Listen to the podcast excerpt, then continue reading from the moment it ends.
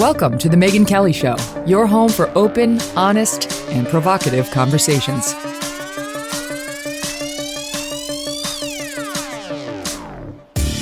Hey everyone, I'm Megyn Kelly. Welcome to The Megyn Kelly Show and happy Tuesday. The Fox News Dominion trial is officially underway in Delaware. It appears to be a go, and this is crack for the media reporters. My God, it's Brian Stelter's Super Bowl. He's so excited. it's the nerd Super Bowl for those people obsessed with Tucker Carlson. um, I've got some thoughts on on this trial. I have to say, I, I was really hoping it would settle. Unlike the lunatics who just hate Fox News and want to see Dominion emerge with a huge judgment against them, that could happen. It also might not. But I really wanted this to settle because there are some serious First Amendment principles at risk. There are some serious journalistic principles at risk. They're now saying that if Dominion doesn't win, you know, it's a defamation case. Dominion saying Fox defamed them by platforming people like Sidney Powell with her election lies. And um, they're they're now saying that if Dominion doesn't win its defamation case, uh, that no one will ever be able to win a defamation case uh, if they are a public figure because of that actual malice standard set out by New York Times versus Sullivan all those years ago. That that that it, this would be would be proof that the actual malice standard is just too high to ever overcome, and therefore we need to revisit it. I don't think that's true at all. I don't think that's true at all. I think Dominion's got a, a, a shot. They've definitely got a shot. That the odds are against them. Know that they're against Dominion. They are in most of these defamation cases brought against a public figure, which Dominion is. Um, and I know they've got all these problematic statements by Fox executives and the Fox News Brain Room, which is the fact checking center there, saying, this is all bullshit. Sidney Powell's a lunatic. There's absolutely no proof. I mean, they do have all of that in writing from Rupert to Suzanne Scott, who's the CEO, to other top executives, to producers on all the primetime shows and so on, and even some anchors. But they don't have it as far as I can tell, and I've read the Dominion papers, for the actual speakers at issue. There is no Maria Bartiromo text saying, this is bullshit and I know it. Now we'd be getting there. You knew it was untrue and you platformed and you didn't push back and you didn't telegraph to the audience there's reason to doubt. Now we're getting there. They don't have that. Um, so, anyway, don't believe the mainstream obsession with Fox, those people who hate Fox, that this is a slam dunk for Dominion. It's anything but. This could go their way for sure. It's a Delaware jury. They're not going to, like, more than likely, it's not going to be a bunch of Fox News lovers. Uh, but also, don't underestimate the power of celebrity. You know, if Sean Hannity takes the stand, if Tucker Carlson takes the stand, notwithstanding what you may read in the New York Times, they're very charming guys. They actually are. They're they're self-deprecating. They're funny. They know how to work an audience. And I would expect the jury to wind up really liking those guys. I really do. I think that they will. I think once they see who they are, apart from this caricature painted about them by the mainstream media, by you know the Times that writes about Tucker like every week, um, don't underestimate their power to connect with a jury and convince them that while this was a tough assignment as a journalist, how are they supposed to ignore these claims being made by the president uh, and his lawyers? How are they supposed to go out there and say definitively we know none of it's true? That's what they have to prove. Um, just as an FYI, they the, the judge gave Dominion a very favorable ruling in the summary judgment phase and said you don't have to prove falsity of these statements. That's already been proven. Fox cannot take the stand and try to claim that you were created by the Venezuelans or all this other nonsense. Like, oh, that's BS and we know it. And you don't have to prove that what they were saying was false. We know it's false. We're going to tell a jury it was false. But you do have to prove that they did it with actual malice. And that means either knowledge of the falsity of the statements or reckless disregard for the truth or the falsity. And then you have to back up your $1.6 billion damages claim, which is another weakness for Dominion. So the actual malice is what it really comes down to. And can you impute the knowledge of one person saying, this is bullshit, to the brain of an anchor sitting on set platforming the claims who doesn't believe it's bullshit? Just one of the many questions here. All right. It's expected to be a six week trial. This is day one, um, and we'll get into it with our panel. Meantime, we're getting disturbing video out of Chicago of the violence and lawlessness over the weekend and the statements from the mayor and the mayor elect. Good God, this guy. Do not inspire confidence. I lived in this city for five years. I'm so sad about what's happening. And it's absolutely pathetic, pathetic that the leaders of that city continue to be feckless when it comes to crime, when it comes to gang violence. And when something like this happens, the knee jerk instinct is, well, don't be too hard on the on the violent ones. Don't be so nasty to the people committing the beatdowns and like the murders. They they're people too. Uh, always love it when our friends from the Fifth Column podcast join the show, and they are here today. Kmele Foster, Michael Moynihan, and Matt Welch. And you can find more of them at their Substack, we the fifth substack.com. Guys, welcome back to the show. Hi, Megyn. We'll be with you. Us. So let's spend a minute on on Dominion, just because I was just talking about it, and uh, it's an interesting case. I mean, legally, it really is nerd prom there outside of that courtroom. It's like Brian Stelter, Erik Wemple, Brian Steinberg of Variety. They're all there. Like, oh, they're not allowed in the courtroom, but they're they're they're in their media room. what room. a party! that sounds amazing, right? Can you imagine? It's Stelter. The, apparently, Stelter is doing a podcast about this, a sure. column, and uh, eh, for Variety or for Vanity Fair, and he's writing a book about. It. like, mm-hmm. thank God for Stelter that they didn't settle. What would he? What? what would he be doing? It's the same um, thing. He'd still be. He'd you, still be doing yes, Fox all the time. Yeah, yeah. But if you read the mainstream coverage of this, they are salivating over the thought that Fox News could lose, and they're so dumb. Their next conclusion is this will be the end of Fox. It will be the end of the Fox News credentials at the White House, at Congress, at any polite society event. It will be the end of Fox being distributed on your local cable channel because we can turn to them as consumers and say, they lie. They were found guilty of lying by a Delaware jury. And I mean, to talk about delusions of grandeur as to the power of a jury, but in any event, what do you make of the media coverage of the biggest media dispute we've seen in this country in decades? I think that your take at the beginning is one that I've been waiting for anyone to give. And occasionally you'll see it in the op ed pages of the New York Times or somewhere else. But generally, that if Dominion wins, um, that could be a bad thing for the First Amendment and for people who work in the First Amendment business. It would mean that the standard for being able to sue people uh, and show a malice as, as a legal standard um, is more achievable than it was previously. That is something that is a future that not everybody should be cheering on. I think you have 30 years worth of this uh, feeling among people who work in the non-Fox journalism business. I've been waiting for this great comeuppance. Like finally, we're going to show them that they've been that the fair and balanced wasn't fair and balanced after all and that they're uh, it, slaves to their audience. You know, uh, there might be an argument that there's definitely some audience capture happening, not just there, mm-hmm. but at mm-hmm. every cable news uh, outfit. Uh, but there's so much invested in Fox getting its comeuppance that people are being kind of short sighted about what it means. I too hope that they settle rather then it goes fully to trial, except the part of me, the little devil part of me, that wants all the chaos and wants all the discovery because it's fascinating. yeah. It is yeah, super yeah. fascinating to, to to look under the hood. I think. Yeah, I it mean, will be I fun to say, see them take a stand.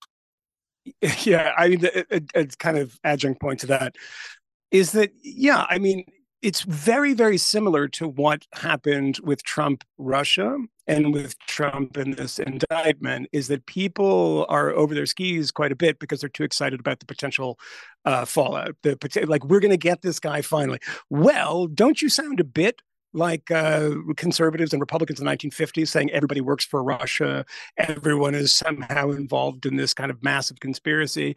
Yeah, yeah, yeah, yeah. We don't really have it nailed down yet, but let's go full court press ahead with it.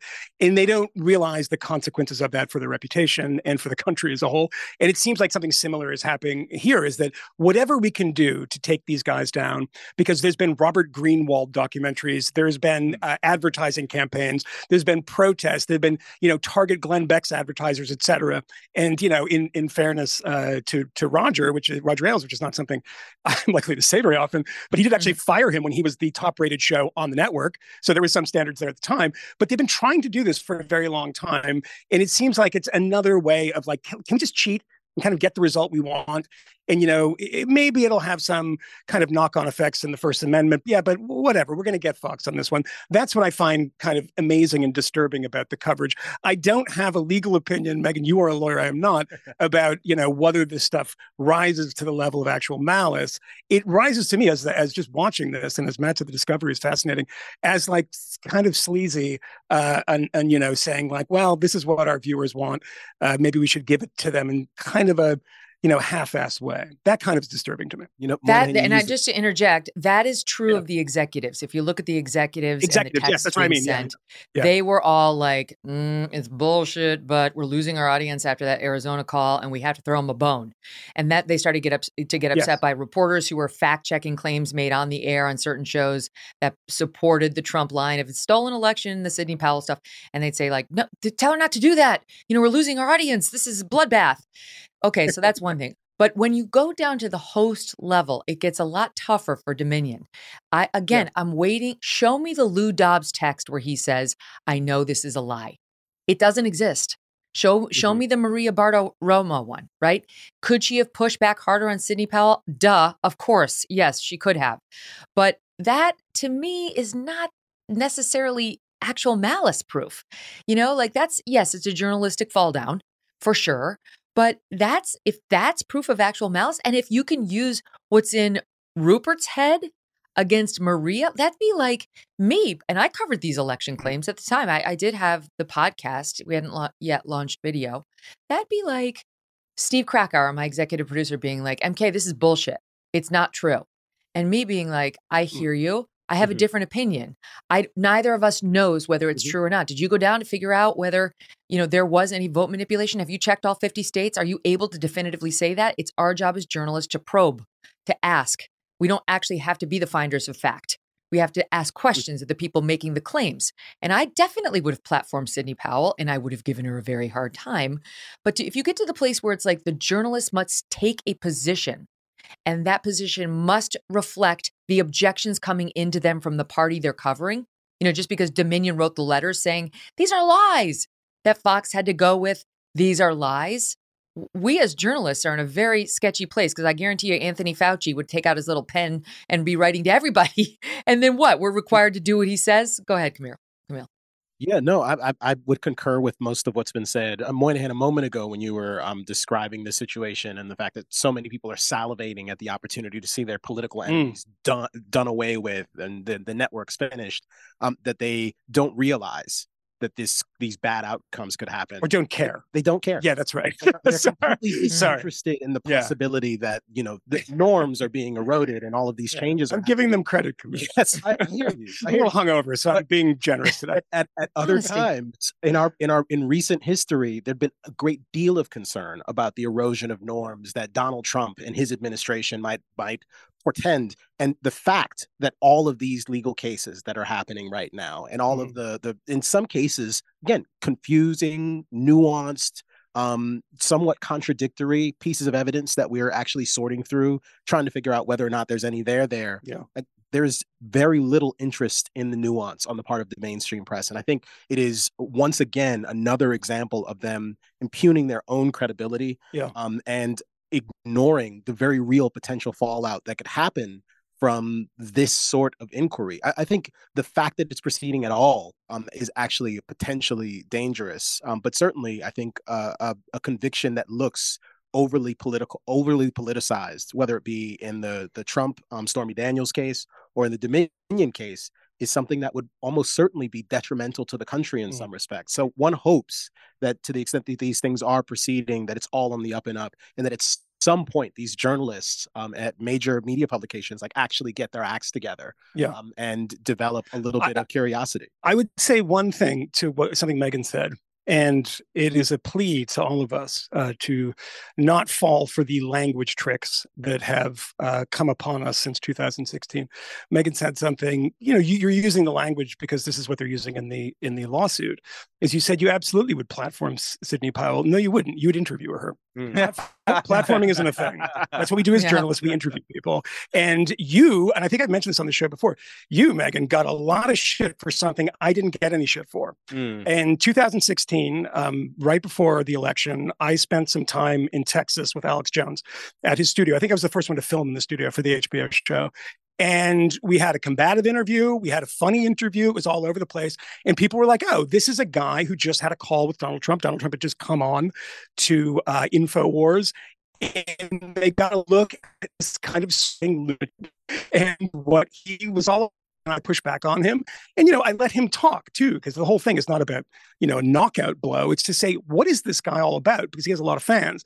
And after that, no one said anything. But when Megyn, you did it because you had a platform on NBC and people said you shouldn't be doing this stuff on NBC, that's around the time disinformation started becoming a word that people used in platforming. And I just, uh, you know, my skin crawls when I hear the word, even when I use it in a kind of sarcastic way, because that's what we do. How do you know Sidney Powell is crazy? Because someone, Right. quote unquote, platformed her.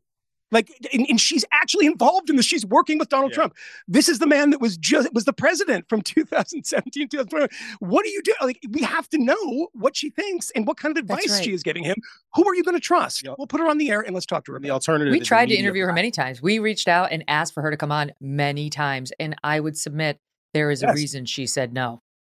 I, I, I, Yeah, I know exactly why she said no. Yeah. It's one thing for someone to be absent from the public eye and from mainstream press coverage because they refuse to talk. It is another thing entirely for us to be told that person is bad. We are not going to talk to them at all. Like this actually can create this illusion that there is some mysterious truth that is being suppressed. Yes. Um, and that is also dangerous. That's And exactly it- right. It is Mhm. they've undermined themselves and their credibility so many times in so many different ways with so many very important stories.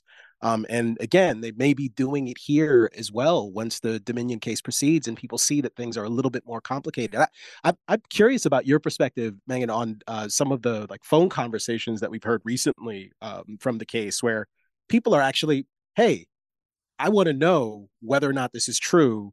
Can you bring this particular evidence? Hey, it sounds like this might not be true. I don't want to present anything that isn't true. I mean, you have recordings that in some cases kind of make your skin crawl because it seems like people are more skeptical than they are presenting it.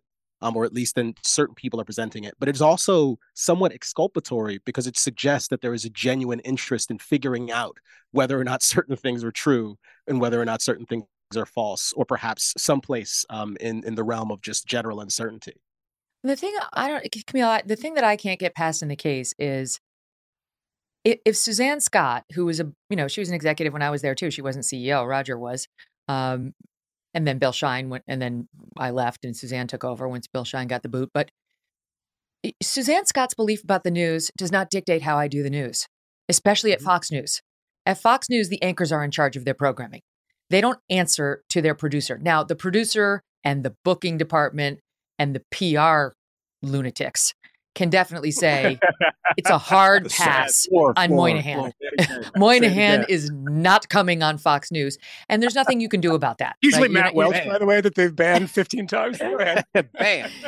you know, they they can definitely do that, but no one, well, and certainly when Roger was there, he could he could chastise you if you went too far on an issue. And you know, I, I've told the story before, Mm. but uh, when I interviewed Dick Cheney, he was sitting next to Liz Cheney, and he, that morning he had claimed that the Iraq bo- War was the fault of Barack Obama.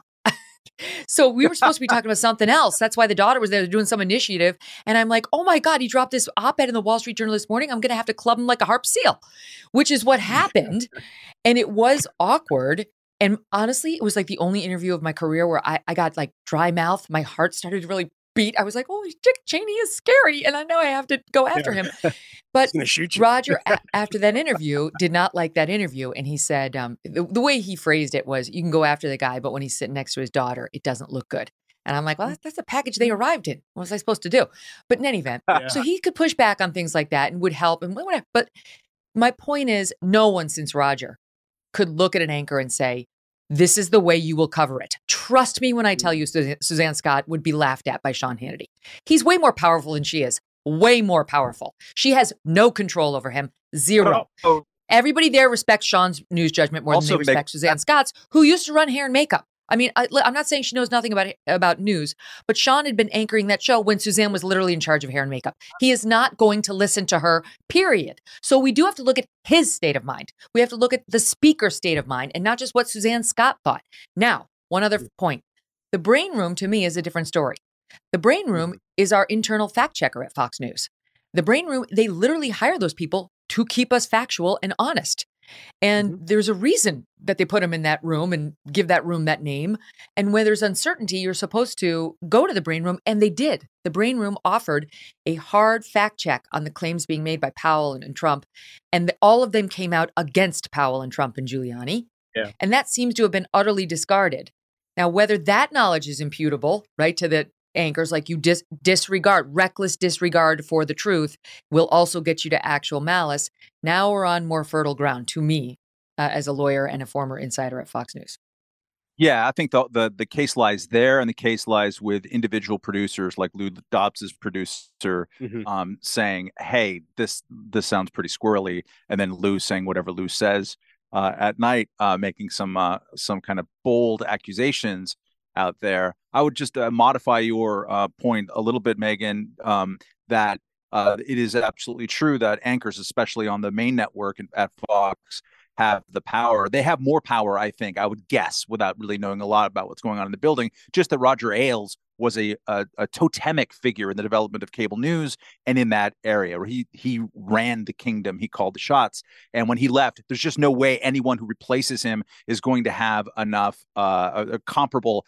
amount of power and sway. Rupert Rupert O'Loughlin would. Eh, yeah, but on a, on a daily managerial level, do they don't think, get really? involved at that level. That's that's yeah, the problem. Exactly. They had their opinions, but trust me, I was also there when Rupert and Lachlan were in control, and they are not micromanagers like that. They had their opinions. They might say like, "Hey, make sure the audience knows we hear them." That's not the same as saying, you know, support everything Sidney Powell's doing. That's just not the same. I just don't. I think is the, the, the media loves to blow up a random Rupert quote or a random Lachlan quote because whatever it makes them sound like they got it. They knew Trump was full of bullshit, but that doesn't legally that doesn't get them there. It's it's also true that if Rupert was micromanaging things, he owns the Times in the UK, Sky, Sky in Australia, newspapers in Australia it has to be. I mean, he's accused everywhere he goes of micromanaging all of those publications. He's an old guy; he doesn't have enough time in the day. He's got a lot of romantic uh, life. Yes, he's got. You know, Jerry Hall's a problem. So, you know, you you said um, something that I find interesting, and, and, you know, particularly from you know with a law background, I'm interested in, in, your perspective on this. And sorry to do the thing where we're interviewing you, but you worked at Fox. Come on. So you said at the beginning that this is a tough case uh, for Dominion to win. That seems to be seems to be true. In the past couple of days, we've seen a lot of reporting about 11th hour committees between lawyers um, talking about settling. Hmm. And a lot of reporting on this, and it seems from the Wall Street Journal. I mean, all over the place. Why would Fox, if you if you suspect they have such an airtight case here and a First Amendment case too, would well, they be strong. airtight strong? Yes, uh, but you know, a, a, very good case here. Um, why would they be in talks to settle?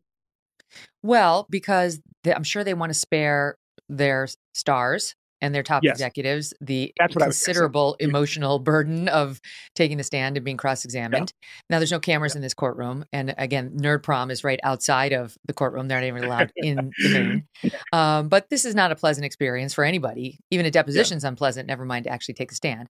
Then they got two unfavorable rulings by this judge last week, who accused them of withholding these tapes that this disgruntled producer who worked for Maria and at one point I think Tucker had on her phone. She says, I told the Fox lawyers when Discovery came around, I had this second phone that it was dead, but that they should fix it and find my recorded conversations with Maria Bartiromo and uh, Giuliani on there.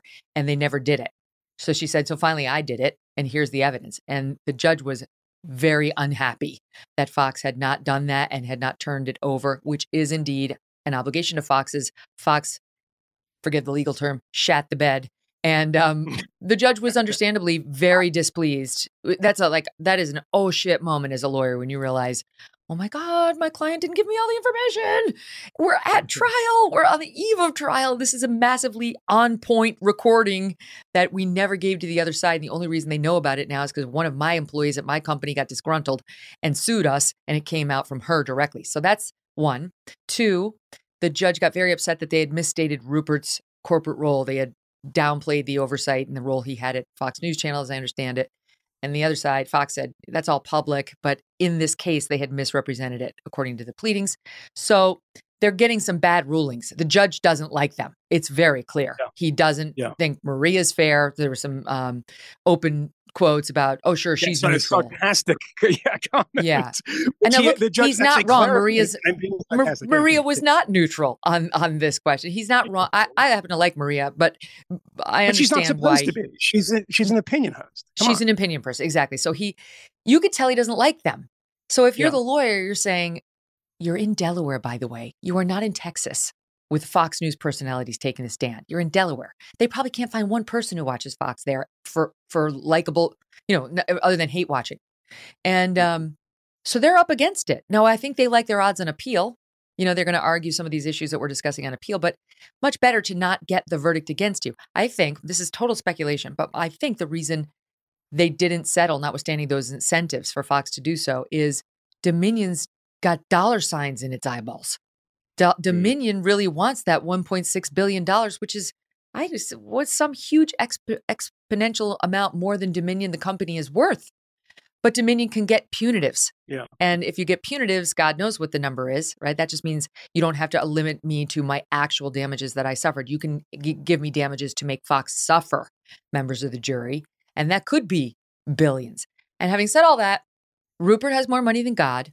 Rupert can afford 1.6 billion and then some. Um, but Rupert's also um, like a fighter. He's probably like, fuck off. I mean, he that's who he is. Like I was watching Succession last night and I was thinking Logan Roy is a little pussycat compared to Rupert Murdoch. Rupert's way scarier and tougher and more of a ball buster and just un he's just unafraid and I don't know if I mean that as a compliment or a, criticism, but that's it's just true.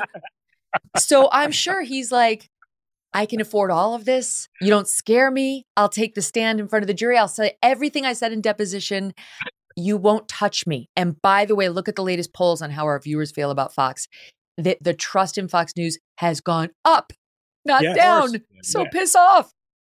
Yeah. Yeah. The the idea, and you reference this at the top, Megyn, that this is going to be finally the thing that breaks the bond between Fox and its audience. Like, are you crazy? Have you paid attention yeah. to either either Fox's audience or just uh, conservatives uh, and their relationship with media and conservative figures, just like with Donald Trump, right? If you're going to throw some flimsy case at him in, in lower Manhattan, um, you're going to rally support uh, for Trump uh, uh, by people who are sick of the media and sick of the institutions that are allegedly neutral going all in and, and grabbing on any possible little shred of evidence as something to whack someone over the head with. So I can't imagine this is going to happen. I mean, that said, you know, if I'm a discerning viewer and I'm watching Tucker Carlson every night and I'm reading these transcripts, I'd be pissed off at Tucker Carlson uh, for Tucker's expressing... one of the ones who got it and actually said on the air, Sidney Powell's a loon. Don't believe her.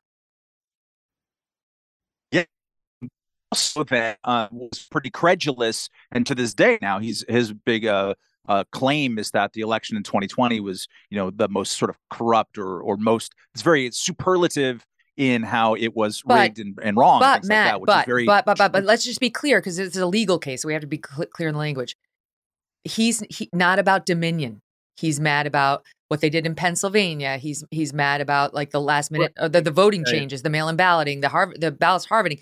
That's the stuff he so but that's so that's his opinion, but that's not legally actionable. That's not at issue in this lawsuit.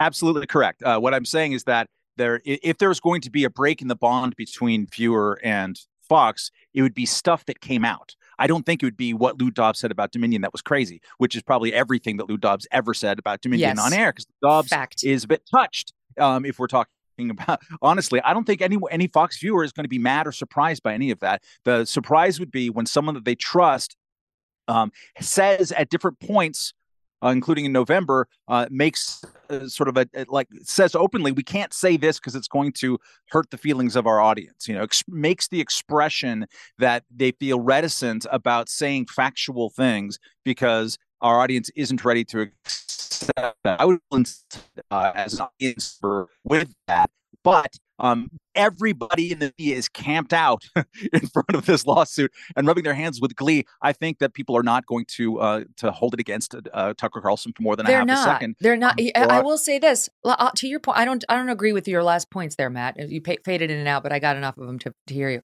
because the Fox executives. Well, in my view, they did not do the right thing journalistically. I would have followed the the Fox News brain room. I would have, and I would have taken the scorn of the audience.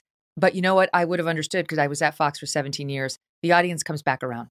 They will forgive you. They, they could be Mhm. mad. They'll go watch Newsmax temporarily, but they will come back because Fox News has very compelling programming, and the, the, there's a very solid relationship between the hosts and the audience.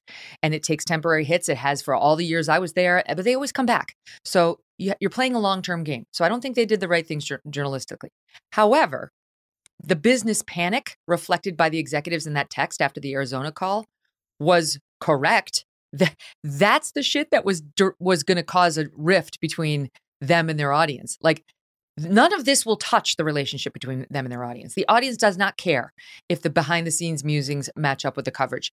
They do care if you're calling Arizona too soon, if you see if all your news people seem totally anti-Trump, if you know none of the coverage allowed for even the possibility that Trump's claims, you know, were true, did did like a fulsome exploration of the claims, that's the stuff the audience will hold against you. So I'm just saying like their instincts that that's going to cause a rift between us and the audience, I think those were correct. This lawsuit, uh-uh. Yeah, Right, I think stole the last word. Ultimately, right. I mean, I just I'm the one. The things that disappoint me, and and particularly, you know, I've uh, known Tucker Carlson for many years. You know, the the Tucker Carlson thing is is not even about the election. It's about the two kind of the the Janus face Tucker Carlson when it's talking about Trump. Mm. But you know, it's funny. I mean, it, it, it bothered Trump enough that they had a call about it. But the Explain thing what about you're talking is, about. you know, His hatred. Yeah, Explain in yeah, case the audience. I mean, that's yeah. It's uh, Tucker saying that I don't like this guy. I think he's poisonous, and I'm obviously not quoting him directly. and he's done nothing for us. and he's done Yes, nothing can- for us. think the, the the phrasing was something along the lines of we can stop pretending that he's like accomplished something. Yes, he's accomplished nothing. Perhaps he said, doesn't actually Yeah. mean it in that way Yeah. in that moment, and he's just angry. Yeah. But either way, to be saying that in private, Yeah. to be saying the things he was saying in public, that is a pretty extraordinary disconnect. Which is interesting, Matt. I mean, I I disagree don't with that too. Actually, have to come out in order for him to lose credibility. Well, please, I disagree with that him- too. I disagree with that too. If you could hear my private thoughts and a lot of the people I have to cover, you'd be horrified. I don't. It's No. it's not I my not. Not. Our responsibility. suspicions would be confirmed, however. it's it's not appropriate for me to just go out there and go off on the people I have a personal disgust for as the news anchor, as the anchor of the Yeah. show. Even if you're an opinion person, you would you you would do you say need to that- be respectful of your audience's opinions and understand that y- many of them may love this person especially Mhm. if it's a president you can be critical of the person or you can you can run cover for him if you think p- the, the, the news media writ large is being too critical of him but your personal opinions about the guy should not drive the way you cover him But what if you're an opinion Yeah, journalist? the expectation is that we're getting your legitimate opinion. like, like- and I'm talking specifically about Tucker, by the way. I mean, I do have. I was going to make the point that it, it, it does upset me that that um, you know after the Arizona call that Fox. You know, this is, I think, a problem that they fire Bill Sammon and Chris Stirewalt, Hate who are two hate it very Agree. smart, very very interesting people. We've had Chris on the show. He's a mm-hmm. brilliant guy. His book is really interesting. smart journalists Yeah, and Bill Sammon. By the way, if you want a conservative journal, I mean, Bill Sammon was at the Washington Examiner, the Washington Times for years. Is not he's not anybody's liberal, and I think that was a huge mistake. But to your point on Tucker is that I mean, I, I get the point if you're if you're Bret Baier, but you know, Tucker's out there, you know, telling you what he believes about everything. And my my issue is that it just seems that those are two very different things that you're getting from Tucker about Trump, um, privately and publicly. Okay, so I think that there, I know people mock that, oh, there's no difference between analysis and opinion. I actually think mm. that we're kind of getting to where there is a difference between analysis and personal opinion. If you had asked me my personal opinion of Donald Trump in the midst of him attacking me and teaching my daughter the word bimbo, you would not have heard nice things. not at all. But if you had asked me for my analysis, let's say, you know, a year later when he was actually president, um, I absolutely could have said positive things about him, about his agenda, about how e- even the morning after I've t- I, I, the, morning after he won, I went on with Kelly Ripa. Go back and look at the tape. And I said the positives here are that a huge swath of Americans feel like they have been heard when they were ignored for too long under Barack Obama. And so I was able to provide that analysis, whether I was one of them or not. That doesn't make my analysis dishonest. It makes me able to check my most strong personal opinions that are my own business between me, my husband, my therapist, whoever, away from my ability to bring my audience fair coverage, something I pride myself on, even now that I'm more i- like a hybrid. You know, I, I'm a journalist, but I also offer my opinion. Uh, and I think it's an important thing to be able to do. I wasn't surprised by the Tucker's smart. There's no way Tucker is enjoying Trump's antics. There's no way. He he's not somebody he loves America too much to be like, yeah, so fun, you know, to have uh, this guy so divisive at the helm all the time and have the news coverage revolve around his narcissistic tendencies. But he's also smart enough to see how he resonated and the good that he was bringing, you know, on certain policy initiatives and to this group of Americans that as I said, felt heard. heard. Fair and reasonable points, it's your show, Megyn. but, but also Fine. fair and reasonable.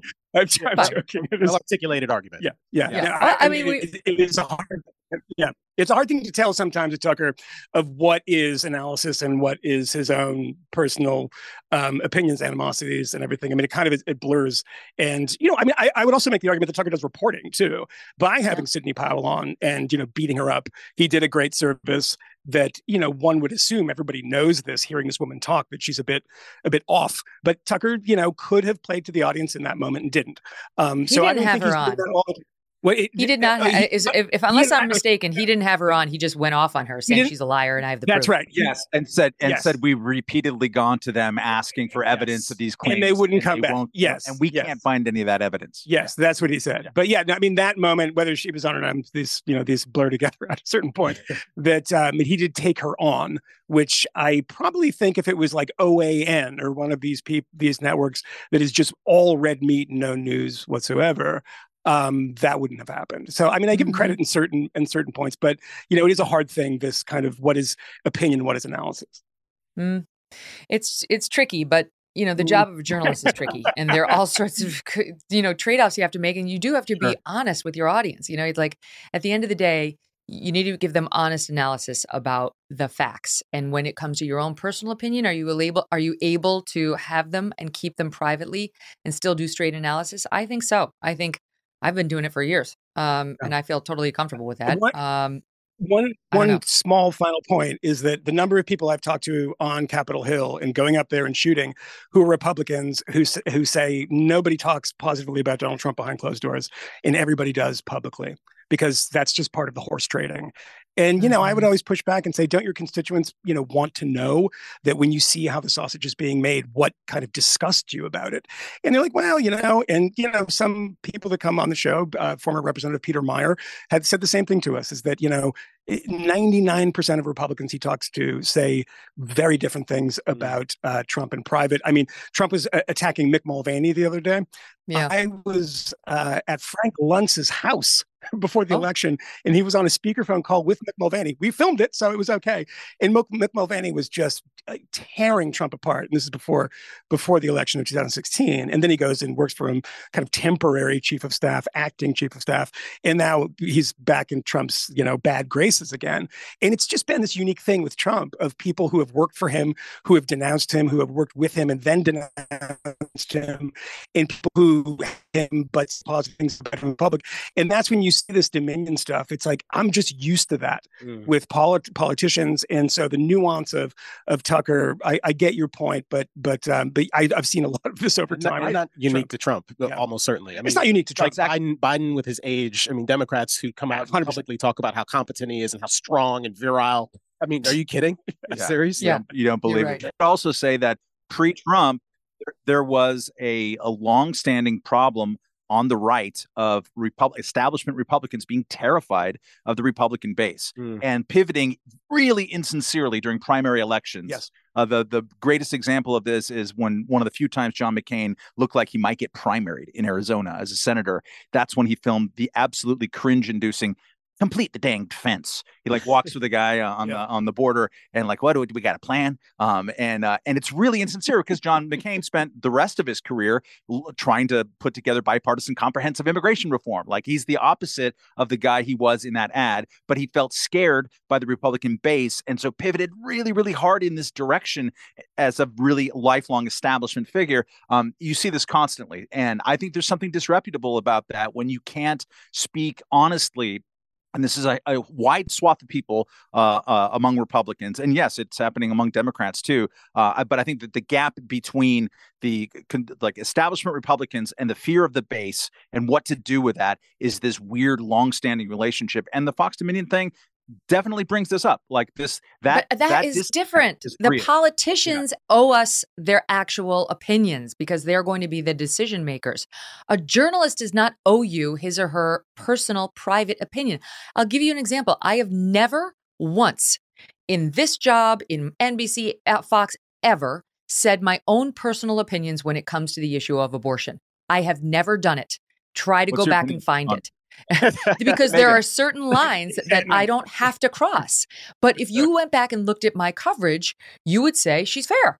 She's fair. She understands where both sides are coming from this. So I you don't you you know somebody who wanted to get me might try to find you know my personal opinion if they found a diary of mine or an old friend of mine and then compare it to my news coverage and say she's a liar she's a liar. Mm. Like, no, that you're not a liar just because you do the good business management principle of being a journalist and check your personal opinion. Try not to let it color your coverage on something extremely controversial, like abortion, like Trump, you know, like presidential politics. You know, maybe you love the one guy and you hate the other guy. You shouldn't let that show to your audience. You should try to be more respectful of the process, especially if you're at Fox News, you're talking about a Republican primary, you know who your audience is, or you're talking about the president of the United States who's making these extraordinary claims, and you don't know whether they're true. You doubt them. You have a strong doubt, but you don't know, right? So, how, who are you to put yourself in the position of these are lies until you know?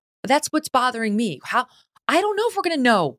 I, I, I mean, we, we know now enough now, but in the moment, I, I hadn't checked the mm-hmm. Dominion machines. I hadn't even heard of Dominion. It was like, what's it going to require a lot of work for me to figure out whether this is all bullshit? Sidney Powell's a respected appellate lawyer. Anyway, okay, I, I got to go because I got to get a break in, and there's much, much more to discuss. I want to get to Chicago, but that was fun. I'm, I'm enjoying my conversation with the, with the guys. It's fun to disagree. Before we get to Chicago, um, and I don't want to leave the Tucker uh, subject without showing you a little bit of his interview with Elon Musk last night. I don't know if you caught any of this, but this was the soundbite making the rounds on Twitter, and it's a good one. It's eh, about the um, downsizing, shall we say, that Elon's done at Twitter since taking over. Listen here. What percentage of your staff did you fire at Twitter? One of the great business stories of the year. I think we're about we're about uh, twenty uh, percent of uh, the original size. Uh, so eighty percent left. Uh, yes. Uh, turns out you don't need that, all that many people to run Twitter. But 80%? That's a lot. Um, yes. Uh, it, I mean, if you're, if you're, not trying to run some sort of uh, glorified activist organization uh, with, with, and you're not care that much about censorship, then uh, you can really let go of a lot of people, turns out.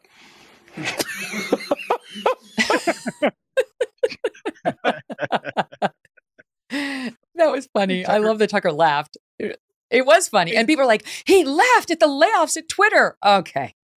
Yeah. A lot, a lot, of those people just left, actually. Which yeah, I mean, yeah, true. created a circumstance that made them want to leave, I suppose, which I suspect was probably strategic. Um, but yeah, they kind of left. But it's also crazy because I saw the I did actually the first time I've seen the clip. I've read it this morning and I saw it last night uh, being mentioned and Tucker evilly laughing about these layoffs.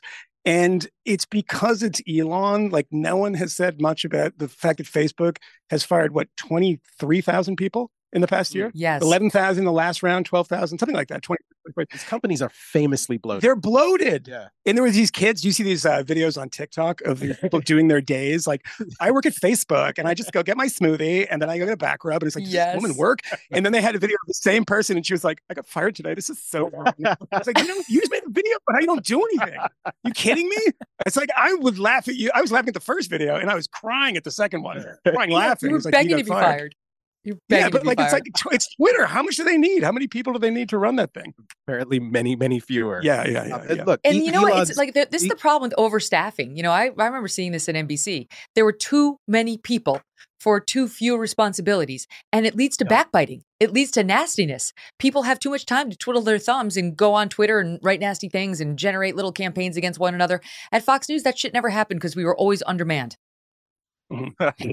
I've- I've heard Peter Thiel talk about like these leading tech companies and how at, rather than being these hubs of innovation, like plenty of them are pretty much just like financial institutions. To the extent you invested in them and you're looking for a return, it's sort of like a bank. Yeah. Like it's a safe place to park your money. But for the most part, like glorified activist organizations, whether or not that's the best description, I don't know. I think it's But- probably right. But in, in a lot of respects, yeah, kind of. Hubs of Um, narcissism. now, Yeah. Elon's tenure at Twitter has been very interesting to watch. I remember early on, not necessarily being um, uh, of the belief that he's going to save free speech online, but certainly thinking in general, like a little bit of disruption here is probably good. Um, and a lot of the public proclamations about we're going to be transparent, we're going to do this, and we're going to do that. And the reality is that he actually hasn't managed to deliver on some of those things, and in other cases, has made a lot of, if not kind of outright um, overt acts of censorship, like the most recent dust up with Substack. Um, That was just kind of at a minimum like a bizarre self-owned. and Matt Taibbi, who you know you provide access to these Twitter files, and Yeah, then and Bari, like they both yeah. have these weird falling outs, which Very were wise. completely unnecessary. And yeah, I, I, I, I think I have so much respect for Elon as an entrepreneur, um, and even that is perhaps a controversial opinion. But Tesla and SpaceX are sort of they're amazing companies companies. that yeah. That's what he said. stuff. Kmele, Yeah, he was and- saying he was he goes running Twitter's not hard. The Twitter is not hard. Building cars is hard. Getting to space is hard. This isn't that hard. I don't miss the eighty percent. And so it's like I mean, exactly right. He's not people- looking for perfection. He did Bobby. say to Tucker, um, "I want to make Twitter the least bad place on the internet, something like that, or the the, the, the least untrustworthy place on the internet, something like that." Go ahead, Matt. just a little bit better. it's uh, it, what will be hard is making that forty-four billion dollars pay. yeah. it, I have a really hard time uh, believing that. There's the, the there's a sense of the place that it, it's not nearly as fun as it was, and actually, uh, so Substack started its own little kind of social media ish thing. This is what caused the the beef uh, with uh, Elon Musk uh, called Notes, and it's fun funny to watch all these people who contributed to making Twitter an intolerable place Yes. come over to Substack Notes and start doing the same thing. Yes. Like they're trying to mow mow the people who run Substack to Name be- names, Matt. to Well, be more censorious. name names, you coward. That that's the thing though, is that when when he says that I'm going to make this the least bad place on the internet, and you see what Substack has done with notes. And by the way, we're not promoting um, the our dear lovely overlords at Substack. It's just, at it's just a thing they have. I haven't really tried it yet. But you realize that there is no way to make anything the least bad place on the internet. Yeah. Um, because everybody is horrible. Yeah. my, my theory of People are terrible. my theory of online. This is true of blogging. This is true of Twitter. This is true of as soon as the journalists find it, then Yeah, it- then it's it's ruined. ruined. Yeah. It's ruined within six Yes. months because Yeah. journalists are the Oh my. God, you have really just are. set me There's up company excluded. perfectly, perfectly for the thing I want to ask Oh. you about with Chris Cuomo. Um, we got to take a break. We got to do Chicago, but when we come back, I am going to lead with Chris Oh, Cuomo thank and why for the internet is a force for good. Stand by. Because it shames. Chris Cuomo. Not at all. Not even a little. Uh, and don't forget, folks, you can find the Megyn Kelly Show live on SiriusXM Triumph Channel 111 every weekday at noon East. It's fun to listen to it live. I'm reading all, all of your emails. By the way, folks, you are writing into me. If you want to email me, it's Megyn, M E G Y N, at megynkelly.com. And um, I love your emails. My God, they're so thoughtful. And a lot of folks do listen to us live on Sirius, and I appreciate that. You can also check us out on YouTube and via podcast, wherever you get your podcasts for free.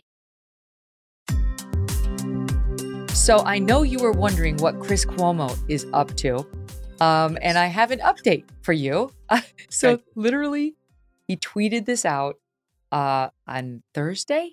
And Mhm. I was like, oh my God. So this is what he tweeted Just stopped at a light in New York City, and guy Mm. next to me was listening to the Chris Cuomo Project podcast.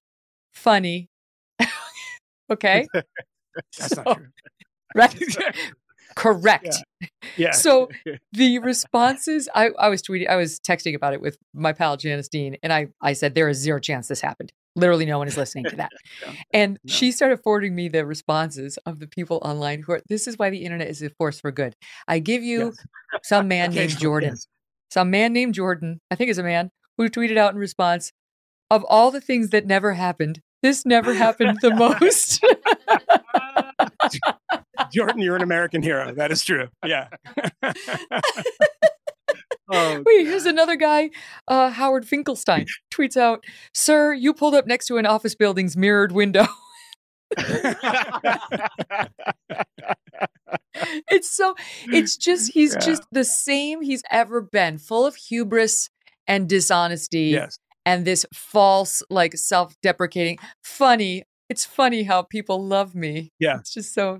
It so reminds me of, of those tweets that people did during the Black Lives Matter protest. There was mostly from like Brooklyn moms. They're like, my kid just said, and it's just like a long W.E.B. Du Bois quote. And it's like, my five year old just went on this amazing jag about racial inequality. And I was like, your five year old just like peed his pants you're lying. And there was just a series of these that happened all the time. And I would just flag them and be like, here's another lie, here's another lie.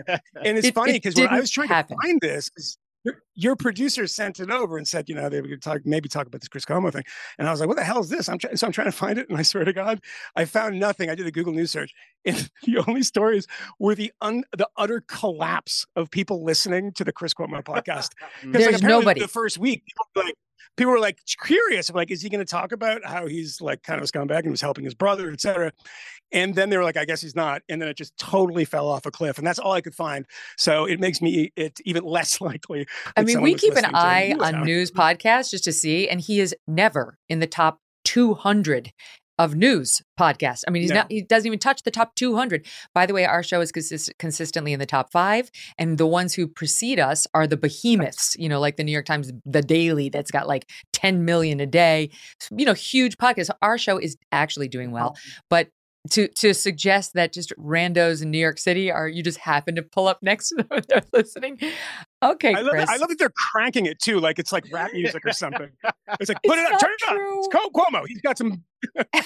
I Shut in up. York. Everybody I live in shut up. Brooklyn. I I hear people going down the street cranking music. I heard a guy like cranking on his uh, little uh, the You know, motorized scooter. Yeah, yeah, Scooter is uh, who's absolutely like blasting Uptown Girl. yeah. singing great. along. Very weird. Yeah, yeah, yeah. It's not it's not Cuomo. Uh, a I've great never heard a song. podcast.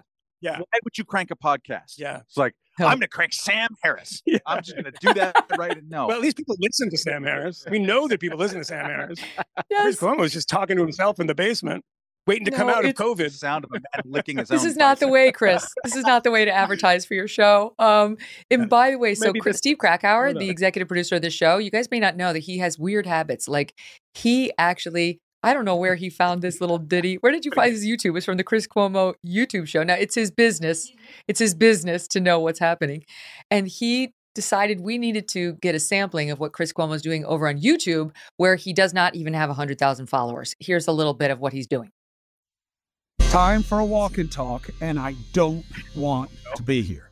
It is cold. None of us does. so why am I doing it?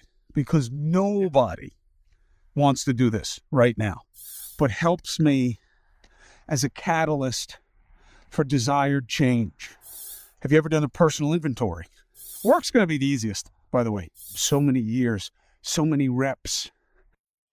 What- what is it? It's a What is catalyst it? for desired change. My God. I love to film my mental breakdowns in the woods.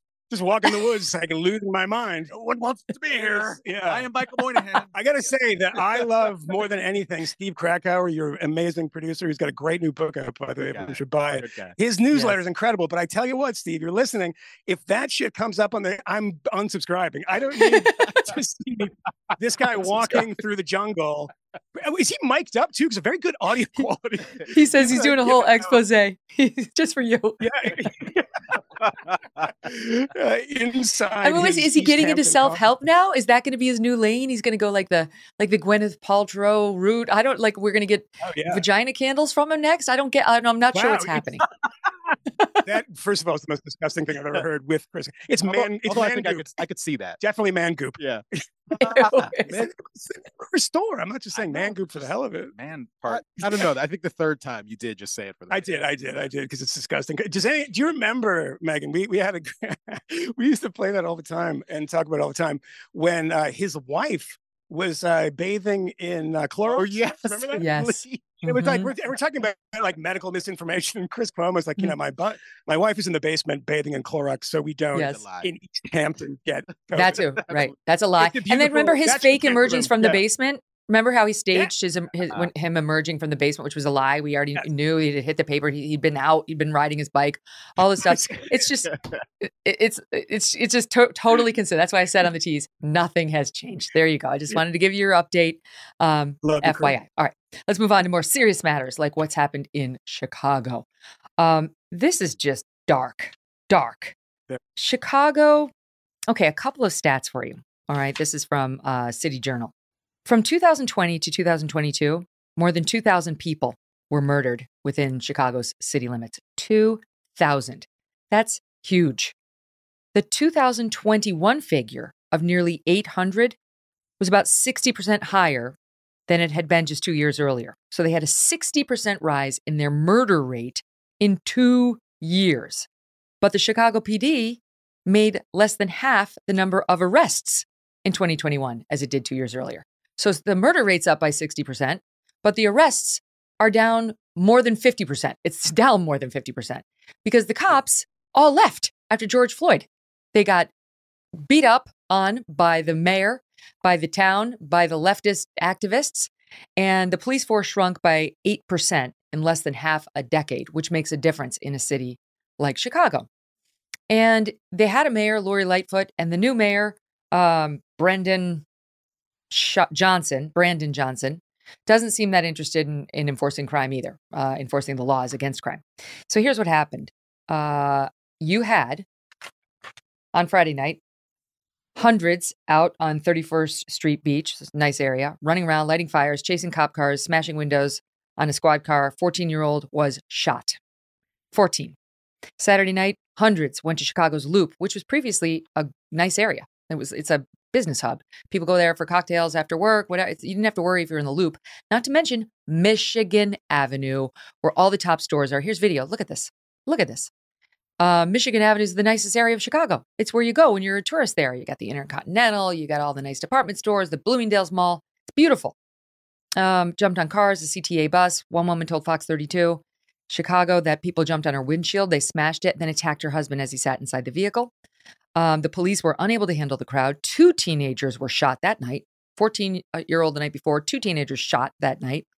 Six juveniles arrested, nine adults as well. And then there's this video. And I want to give you the appropriate disclaimer on it.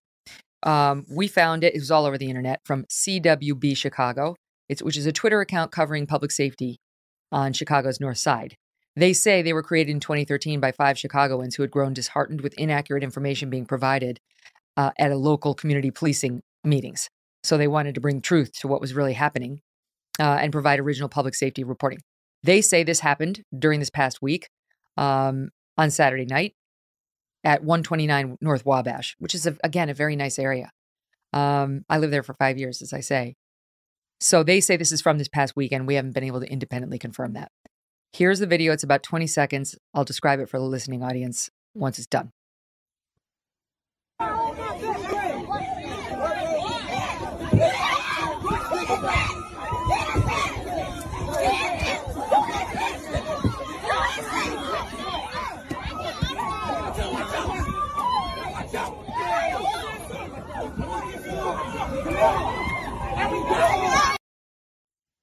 It's horrifying. That you, what you see is a, ah, she looks to me like she's in her 20s, young woman trying to go into her apartment building. She's she's by herself, and then this mob grabs her. Some guy gets her a headlock, and then they just start punching and stomping on her. We don't know her condition. She easily could have been killed. And um, what's the little moniker on there? Yay, we got active. Yay, yay, so fun. We beat the living daylights out of some innocent woman just trying to go into her apartment building. Um, in this particular video, the victim is white, her attackers are black. I mention it because had it been the other way around, this would be getting covered by every single news agency in the country, right? Had it been a bunch of white people picking on one black woman trying to go into her apartment, but no, um, it's it's the other way around, so it gets ignored. And the elect, the the mayor elect, Brandon Johnson, puts out the following statement. In no way do I condone the destructive activity we saw in the Loop and the lakefront this weekend. It's unacceptable and has no place in our city. However, it is not constructive to demonize youth who have otherwise been starved of opportunities in their own communities. Our city must work together to create spaces for youth to gather safely and responsibly under adult guidance and supervision. And goes on from there. So that is that the problem? They have no safe spaces to gather under adult guidance. Therefore, they beat the living shit out of innocent civilians, shoot teenagers, and set fire to cop cars. Is that is that an accurate I assessment doubt of where we are? I, I doubt that they have adult guidance in the home. That's my guess. And Correct. if one looks at numbers, you would see that that's that is also true. Um, I remembered when I was um, when I read that statement, I was waiting for that. However, and good God, did it come leaping out at you and say, "I'm going to do a lot of work right now." And it reminded me of an old Chris Rock bit from the late 1990s. Do you remember Bill Clinton's midnight basketball program? Uh, Mm. Chris Rock had a funny bit about this when he's like, "Yeah, thank God I have this basketball in my hand, or if I wouldn't, I'd be killing somebody right now." Like, they, like la- this used to be laughable stuff that we would, you know, I, I just need to be distracted by something else because otherwise these instincts will take over me, and I will just beat a random woman um, half to death. And God knows, I mean, what kind of condition she's in. It doesn't seem like anybody in the media is trying to follow up on her condition. I haven't seen anything about that. I could be missing something. I am also presuming because I saw this uh, video online too, Megyn. I'm assuming that uh, the that it is from you know this week or whatever. Uh, it doesn't really make a difference because it's so horrifying either way. Yeah. But the funny thing is, I looked this up, and this is a, a I saw this headline this morning. This is the response you're getting from the the mayor elect. Th- I- This is a random headline this morning from a uh, Chicago, I think, CBS affiliate, and it's uh, from yesterday. Chicago shootings today: colon 35 shot. That was a day ago. It is a, a common headline. They just it's a it's a fe- it's a feature. It's a series. Mm. Chicago shootings today. 35. That is outrageous. And by the way, if you want to make a case for the Second Amendment in Chicago, which, as we know, has limited access to uh, firearms, and you see the response to this in the Heller case. Um, I, if I were living in Chicago and I were living in the Loop, I living on Wabash, I would be at the store right now trying to protect myself or myself. Yep. I don't want to be in a situation where I'm being mobbed by people. I don't feel that way. I've never felt that way where I live, so I've never had to avail myself of these things. But if if this is so outrageous and the response is so despicable that you know you should say we need to flood the streets with people. And by the way, it's the it's the George Floyd thing, and it's also like where do you how do you get into these situations? How do you get criticized as a cop? And the George Floyd thing, obviously, the guy went to jail. He should have been criticized. He should have been prosecuted, in my opinion. But you're going to have to use your weapon. And there was a case last year in Chicago when the video came out. There's a guy that was shot against the fence. Do you remember this thing? And, and he pulling. I mean, it was this person was crying, this cop crying on the ground, captured on somebody else's body cam. He was dragged through the public as this is maybe the next George Floyd, and the guy was protecting himself. Like, why do you want for a for a, a meager salary to be in a position where there are 35 shootings a night? You're going to have to use your weapon pretty pretty frequently, I'd imagine. Yeah. You're So, drawing your like, gun every day. Yeah, yeah, you're drawing your gun a lot. It's like there's no there's nothing good in that for you. It's not just the however in that statement. For me, it is in no way do I condone. Let's imagine you're the mayor of Los Angeles. There's an earthquake. In no way do I condone the earthquake. Mhm. what kind of response? It doesn't make any sense. Why would you condone the Nobody horrible thing? condoning it. No. Right. You, you don't have to say that you don't condone the horrible action. In no way do I condone Well, 9/11. by, by the way, I have to say that you you have to say that because your next statement is so shitty. Well, this this is it. Right? Because, because their entire approach to the problem of crime in the city of Chicago and in, in various other places as well is it's centered on the criminals hmm and it's not centered on the victims. Yeah. In which case, yes, it is very important for there to be a preamble when you're addressing the suffering of the victims. And whatever the province of this particular video with with this woman, which I, I at this point cannot watch. It is Yeah. too disturbing. I have family that lives in the. Chicago. That woman looks like someone who I, I love Mhm. and care about, who lives in the city. And every time I see it, I imagine something terrible happening to her. And she's already been attacked physically in the city, a random act of Mhm. violence. Um, a person, a young person who had already been um, previously arrested but never incarcerated for this Oh, and right. was not yeah. prosecuted again after this Yeah. attack. So I, I've got a bit of trauma related to this, to use Yeah. a, a word that's somewhat loaded now. Um, there, there's some, there's so many disturbing attributes uh, of this story that I think are important to pay attention to. The, the increase in violent crime in Chicago is happening in a very small area. It is largely impacting particular communities. The people who live in these communities live in a literal war zone. The statistics, when you pay attention to the number of shootings and the number of fatalities, rival what happens in a place uh, in, in the Middle East where there's an active, ongoing conflict. And most of the people who live in these communities are decent, hardworking people who like go to work, who who care about their families and are trying desperately to make a life for themselves. They are also victims of the predators who who wantonly prey on their neighbors.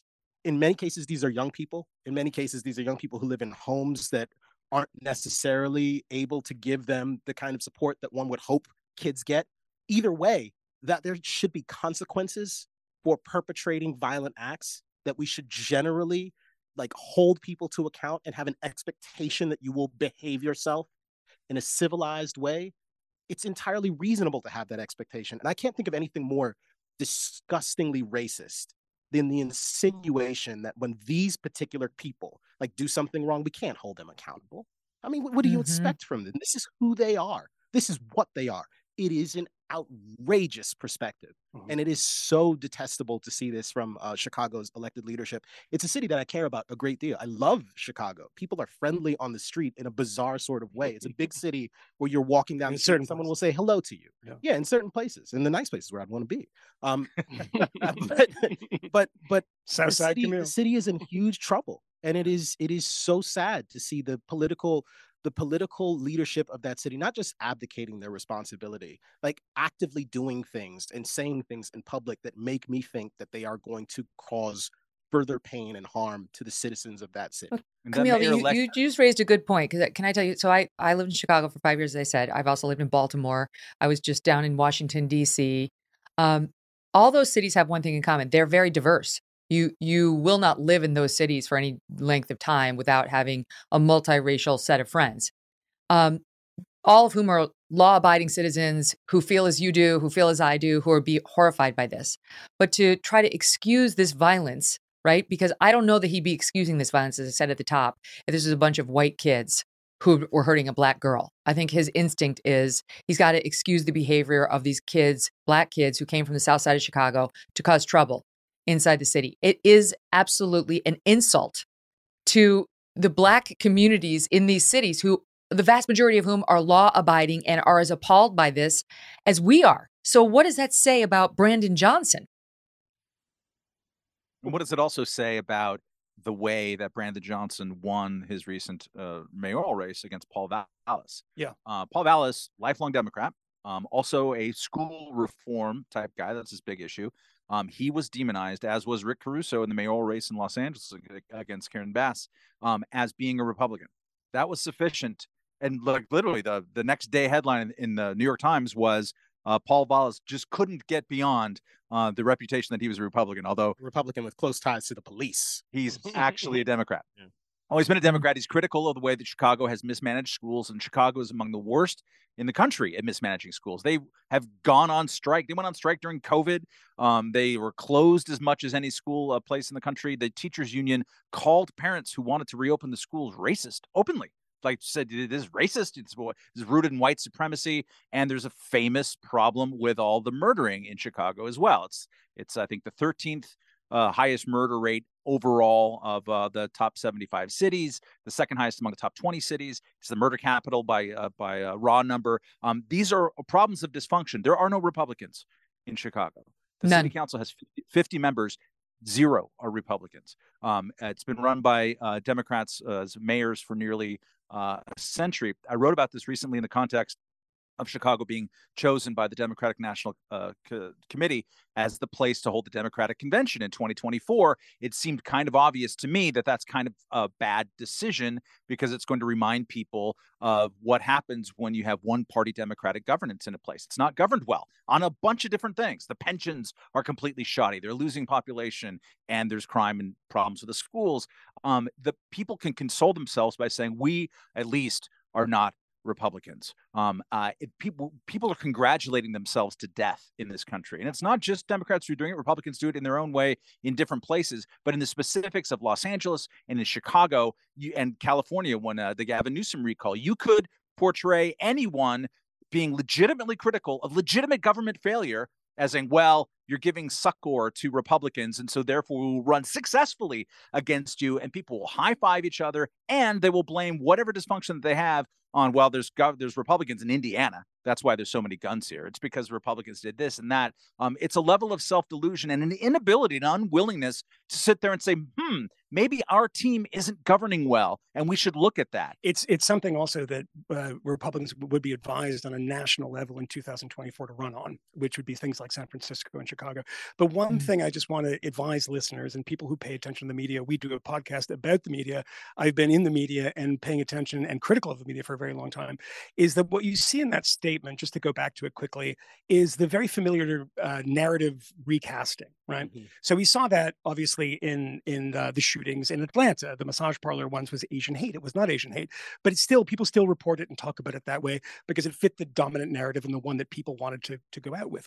When you say, um, well, you know, the the situation that these kids are in, it of course reminds me of the much later recasting of the LA riots to the LA uprising. Mm. You see this all the Mm. time now. You have like literally kids breaking into um, um, you know, windows and stealing stuff. The, one of my favorite Onion headlines of all time, the 1992 joking one, with a kid carrying a TV out, and it said it has the wonderful use of the headline comma. It's a rioters demand justice, comma tape decks, and they're running out with, with stuff. And that's that's sort of it, right? I mean, that you if you want to recast this, Mm. let's make everybody a Black Panther. Let's make everybody, you know, somebody who has an ideological idea. And you look at these people, what is the ideology behind beating that woman in her doorway? What is the ideology behind the, one of the most amazing It's an videos act of protest. It's an active Like protest. Orange. Well, I love this sub Yeah. protest here because quote unquote protest because there's a video and your listeners can find this um, of a kid stealing a very large Mac computer running out the store and then being beaten up. And he's trying to hold on to the Mac and people are stealing the Mac from the kid who stole it. It's like this. I mean, it's infinite regress of of bad behavior. Yes. And it's an incredible thing when people try to recast that narrative recasting that this is for a political reason rather than kids who fail out of school at a remarkable rate. And presumably, when they're doing that, they're not somebody who's like, you know, reading, you know, Bayard Rustin or something. These are not kids that are thinking about this. They see an opportunity to you know go and steal things. And they have a they enjoy you can see the joy in their face of everyone trying to get a punch in. I mean this is not a political uprising. And that is what's in, what's contained in that statement is that Yeah. that's why if they had a place to go they would just be sitting there doing you know a pottery or weaving Right. come If, on if only we had like a, a local arcade that they could go to instead Yes. of beating the hell out of people and actually murdering. I mean, truly, just to read it again. However, it is not constructive to demonize youth who have otherwise been starved of opportunities in their own communities. Well, I will demonize the youth. demonizing you I will. De- I'm demon. I'm demonizing demonizing. you. I will- I'm demonizing. I'm demonizing the people who did that to that thing to that girl. Yes. you're demonizing criminals and i'm demonizing Yes. criminals nobody's Right. demonizing youth youth that's It's just not a thing that i'm demonizing But I mean, like, what, is he telling me I shouldn't pass judgment on those on those those kids who who grabbed that girl Yes. and really could have murdered her? I have no idea whether she survived that or what condition she is in.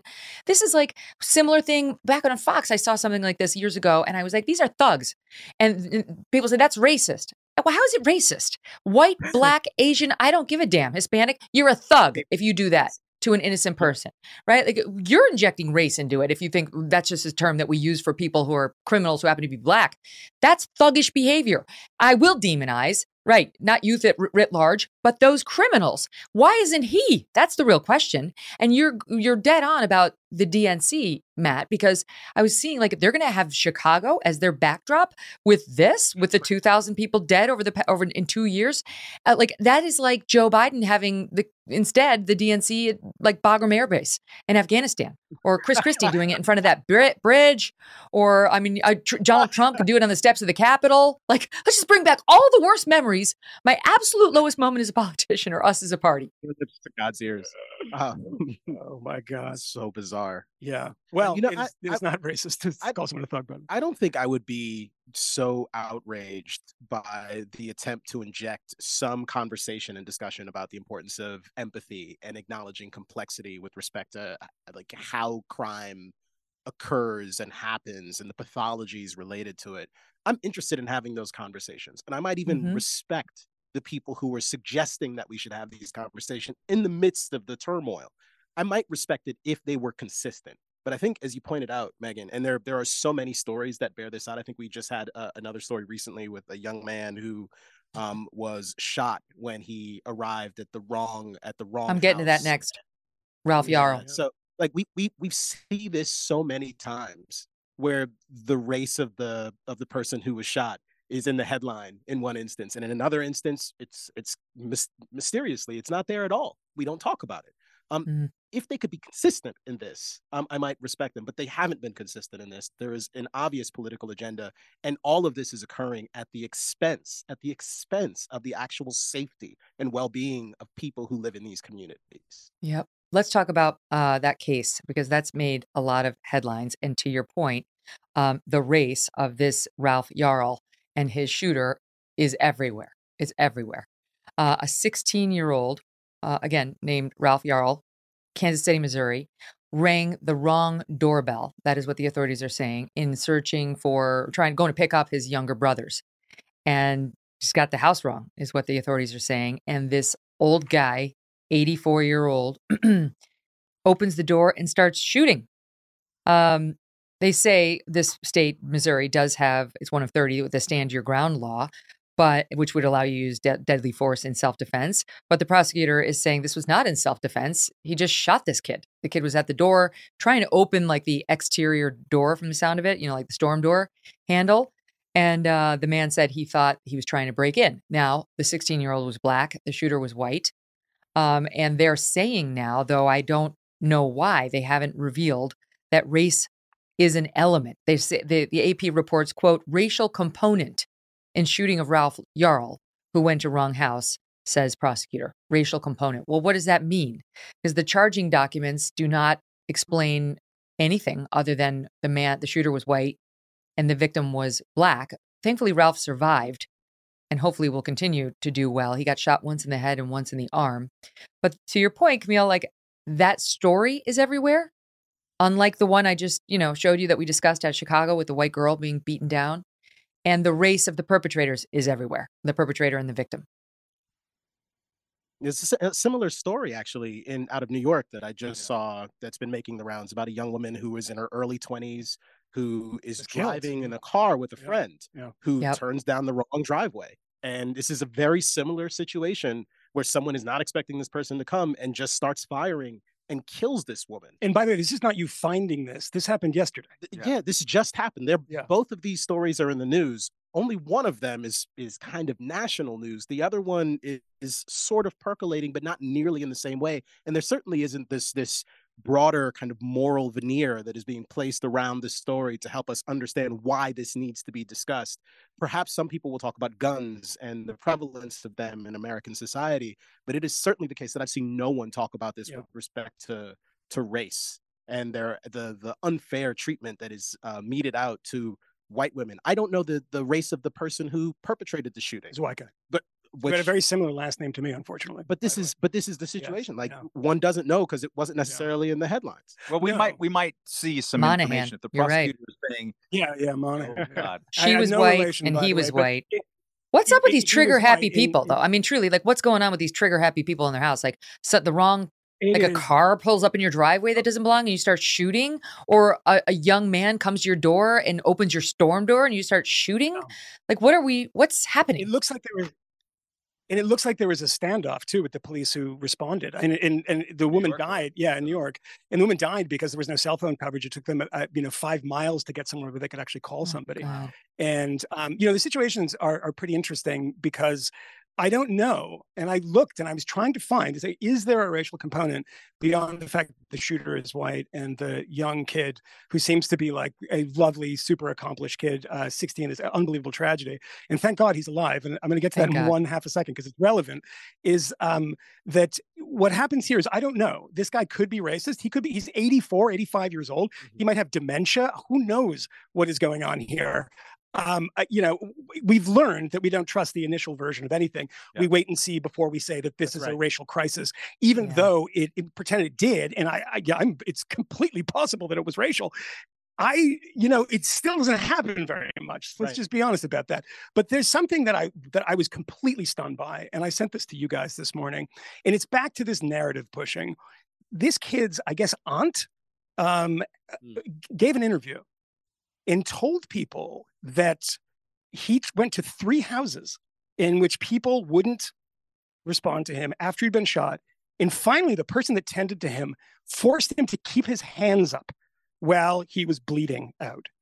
Now, that was from her, and that was in all the coverage a day and a half ago. This morning, NBC had a story about the hero.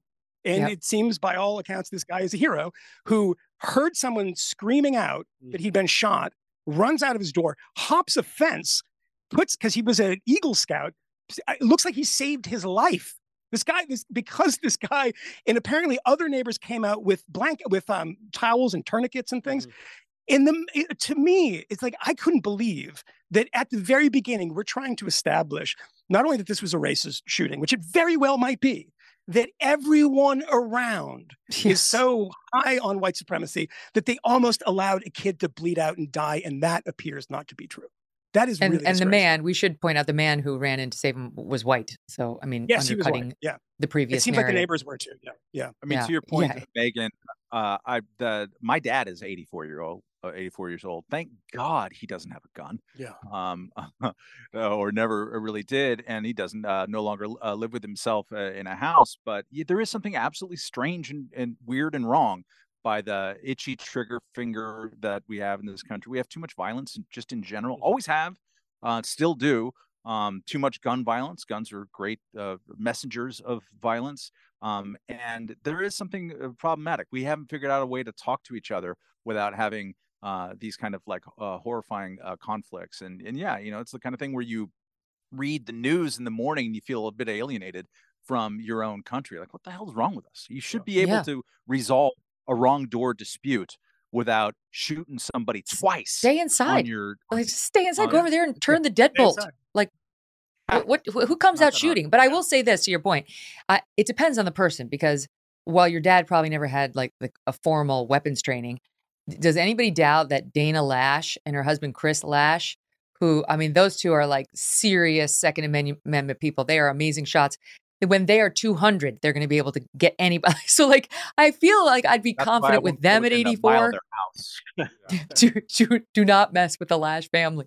They keep inviting us to go down there and, and hunt wild boar and via helicopter. And Doug, By the way, one thing Doug and I are like, do you want to go to the the cricket club? that's it. Yeah, sailing is preferable. that sounds that's a little more. Yeah, uh, you know, I'm from Connecticut. I don't. I'm fine. Um, one more. I just want to add one more thing that we haven't mentioned, which is the politicization of this. Which, again, I want to be very clear about. This could be political. Yeah, we- and we don't have all the facts don't yet. know, Yeah. and we should find out. Uh, who also somebody who doesn't know, uh, President Biden, who called the kid, which I Yep. think is a great thing to do because he's a 16 year old who's been gunned down, and he seems like incredibly bright, promising, had you know scholarships all lined up, just a, a really interesting uh, kid. And then I, I believe they invited him to the White House. Um, you know, the shooting at the school in Tennessee. Nashville, uh, yep. No one showed up. No one showed up. I mean, Kamala Oh, yeah. Harris showed up for the for the protest for the quote unquote Tennessee Three, and you know they're calling this kid and they're eh, i mean again this is a narrative thing. It's like they're not going to call that woman who was beaten probably within an inch of her life in chicago no. because there's no politics in it. It's not a humanity thing. I would give joe biden credit for calling this kid because i if i saw this eh, i would give the kid money. I would help the kid. I would donate to his thing. But you know that's not why he's doing this. There's a political narrative thing and that narrative casting. I find endlessly frustrating you know? I couldn't agree more. He's exploiting that kid's injury to help himself. That's what's happening. It's disgusting. We all know it too. It's like, yeah. And so Kamala Harris goes down to Nashville and she calls her people, call the families who are grieving after that school shooting at the Christian school. And she says, if you want to come to me, you know, we can have a meet and greet. Families are like, mm-hmm. we're, we're in the middle of burying our relatives. So thanks, but no thanks. So thoughtful. Her, you know, her priorities are exactly in the right place. Let's go, let's go stand up for these two, you know, martyrs who got up there on the House floor and tried to hijack the debate from people who are actually trying to fortify the schools and had listened to them and rejected their opinions. But those people got her full attention, whereas the families of the victims get up maybe just a phone call saying, You come to me, or there'll be no meeting. And as far as I know, Joe Biden did not call the families at all. Uh, okay, stand by because there's much, much more to get to, uh, including Lia Thomas has decided we needed we need to hear from Lia on the latest revisions to Title IX that the Biden administration is putting out. Lia Thomas wants to make sure sports remain super fair. Lia Thomas, 555th in the men's races, number one as a woman, is really concerned about fairness in athletics. We'll show you that next. Before I get to Lia Thomas, Governor Ron DeSantis has weighed in on the boycott of Bud Light, which is happening organically, I mean, nationwide now because it featured uh, Dylan Mulvaney on its beer cans and sent Dylan these commemorative or whatever celebratory beer cans. Uh, and Dylan Mulvaney spends Dylan's career mocking women. I mean, truly, Dylan Mulvaney thinks that some bizarre caricature of women represents us and keeps getting away with it. It's offensive, it's absurd, and it's one of the reasons why so many of us are upset, especially at companies like Tampax and Oil of Olay. Uh, but Bud Light uh, has a customer base. Yes, they're partnering. Yes, yes, Moynihan. Tampax is also using Dylan. To, it is. It is. they sent Dylan all this free Tampax, but Dylan yeah. has a penis, you see. So no one knows wow. where the Tampax goes. Okay. Wow. Can we get Glenn Kessler to get some Pinocchios on this one? Because that can't be real. That's not right. This is all an elaborate way to get yeah. Megyn to say bleeding from wherever. well, no, I mean, this might be great. Dylan is bleeding out of nowhere. nowhere. Nowhere. 100, there's 101 uses for Tampax that I was unaware of. yeah. Who knows? See? Wow. It's working. So it's just good. Business. People are mad. And they're mad at Bud Light because Bud Light's customer base is, you know, men, men who drink beer at sporting events and so on, and really not the people who would be celebrating Dylan. So fail. Ron DeSantis, uh, speaking in, in his car the other day about this, forgive me, I'll get the name of the reporter, uh, says as follows. I've ever Why seen would it. you want to drink Bud Light? I mean, like honestly, th- that's like them rubbing our faces in it.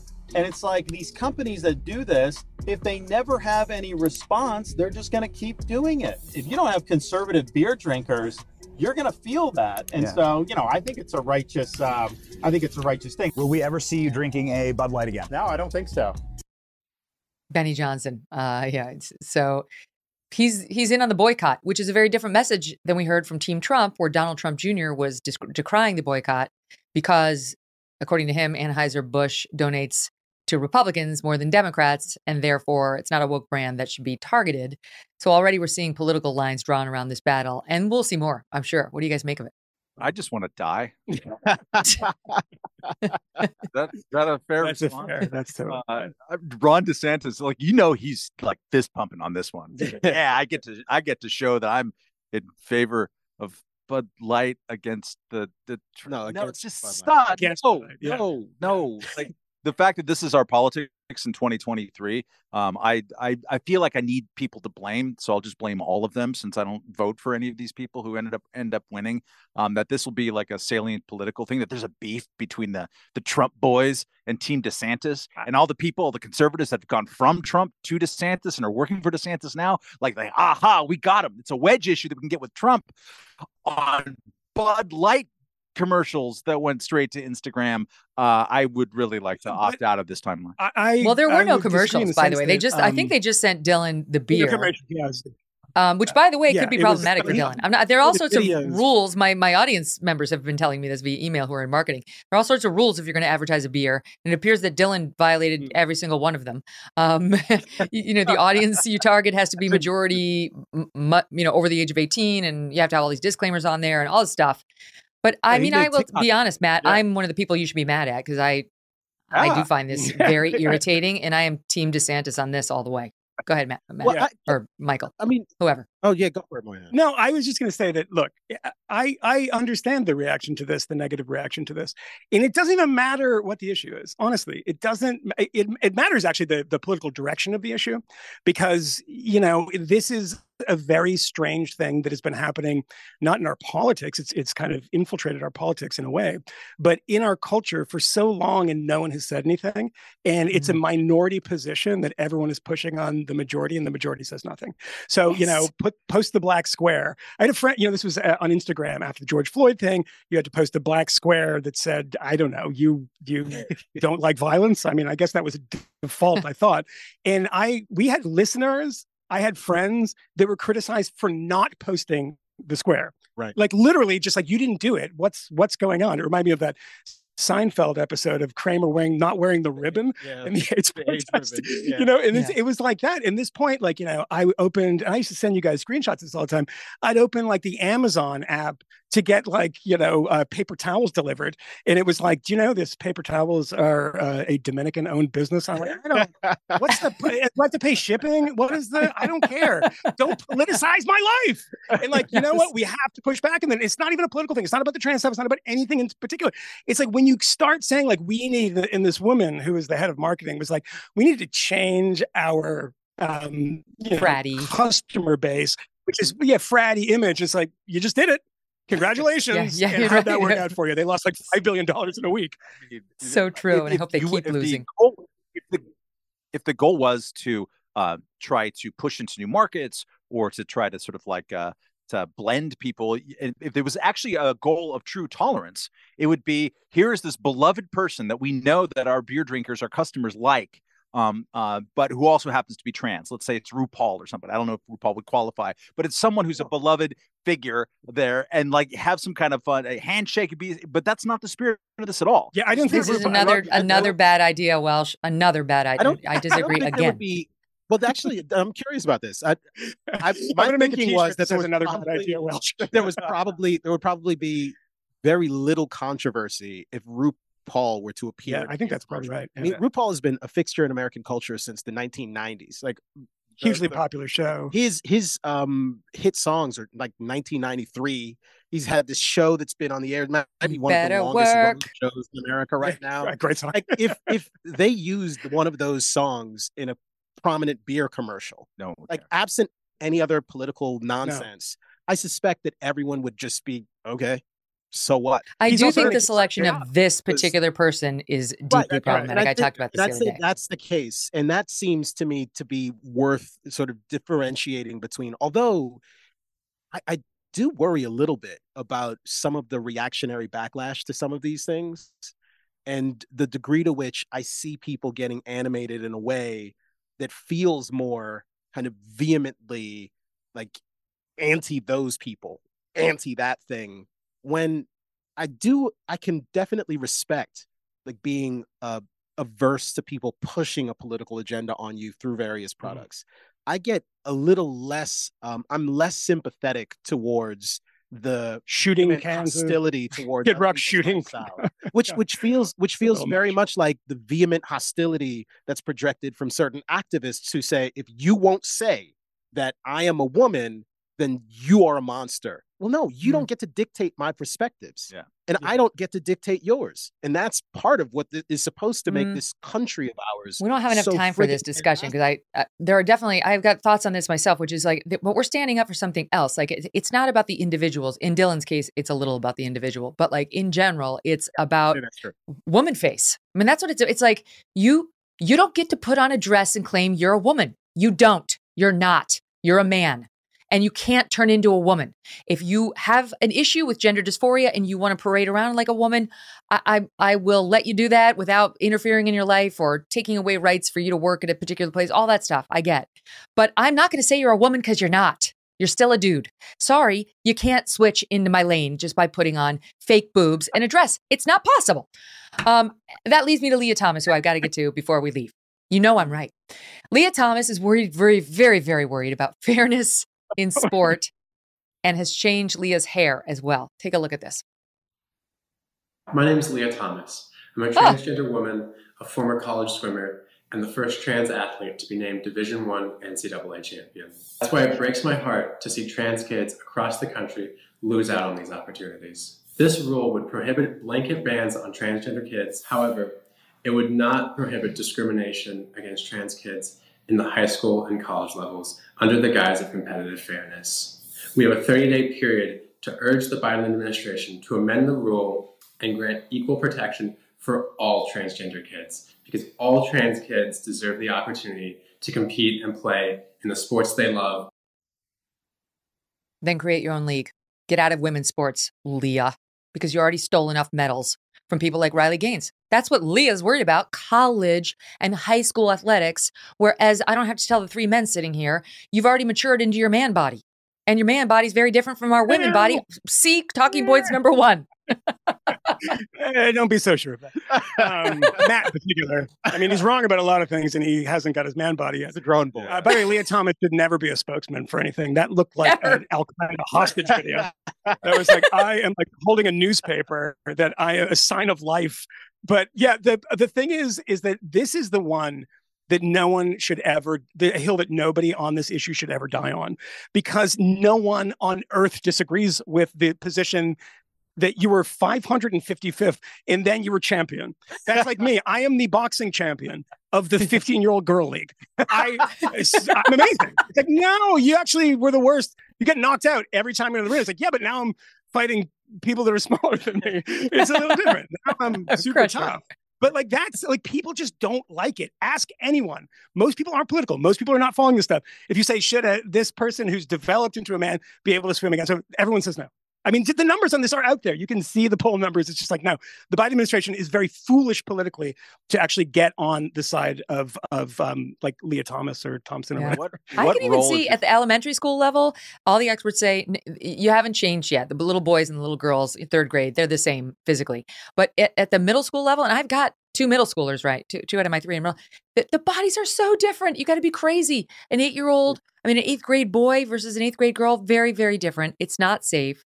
And this rule would would make sure that you can't ban that, which is not okay, and would make sure that uh, you you cannot have state bans uh, at the higher levels either, which is not okay. All right, I gotta I gotta go. It's been a pleasure as always, Matt. You'll work on it. You'll come back. You'll do better the next time. Thank you. You're the Love Lia mean Thomas of punditry. See you soon. Thanks for listening to the Megyn Kelly Show. No BS, no agenda, and no fear.